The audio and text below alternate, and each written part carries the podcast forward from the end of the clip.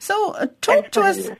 Uh, absolute pleasure. Uh, talk to us about uh, the significance of this particular conference, especially at a time uh, when we seem to be very much preoccupied with a nuclear power build.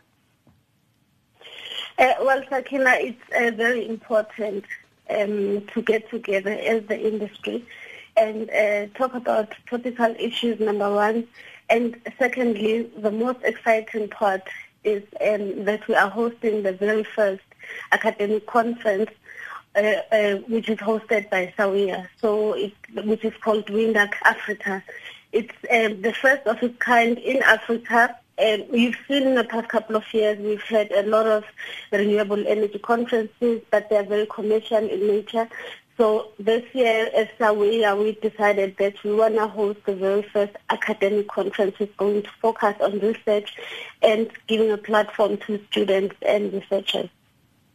So, um, when you talk about the research, just very briefly, you know, as a sweetener to what's to come next week, uh, what are some of the issues that you will be discussing on that front? Okay, there's a lot of um, issues that we uh, are going to be discussing as the industry. Maybe I should also flag that, um, um, yes, I'm a board member of SAWEA, but I also work for the Council for Scientific and Industrial Research as a principal researcher there. So, for instance, us as the CSIR, uh, we have a number of points that we want to put forward in the conference. And first of all, we want to talk about the, the, the, the, conference itself.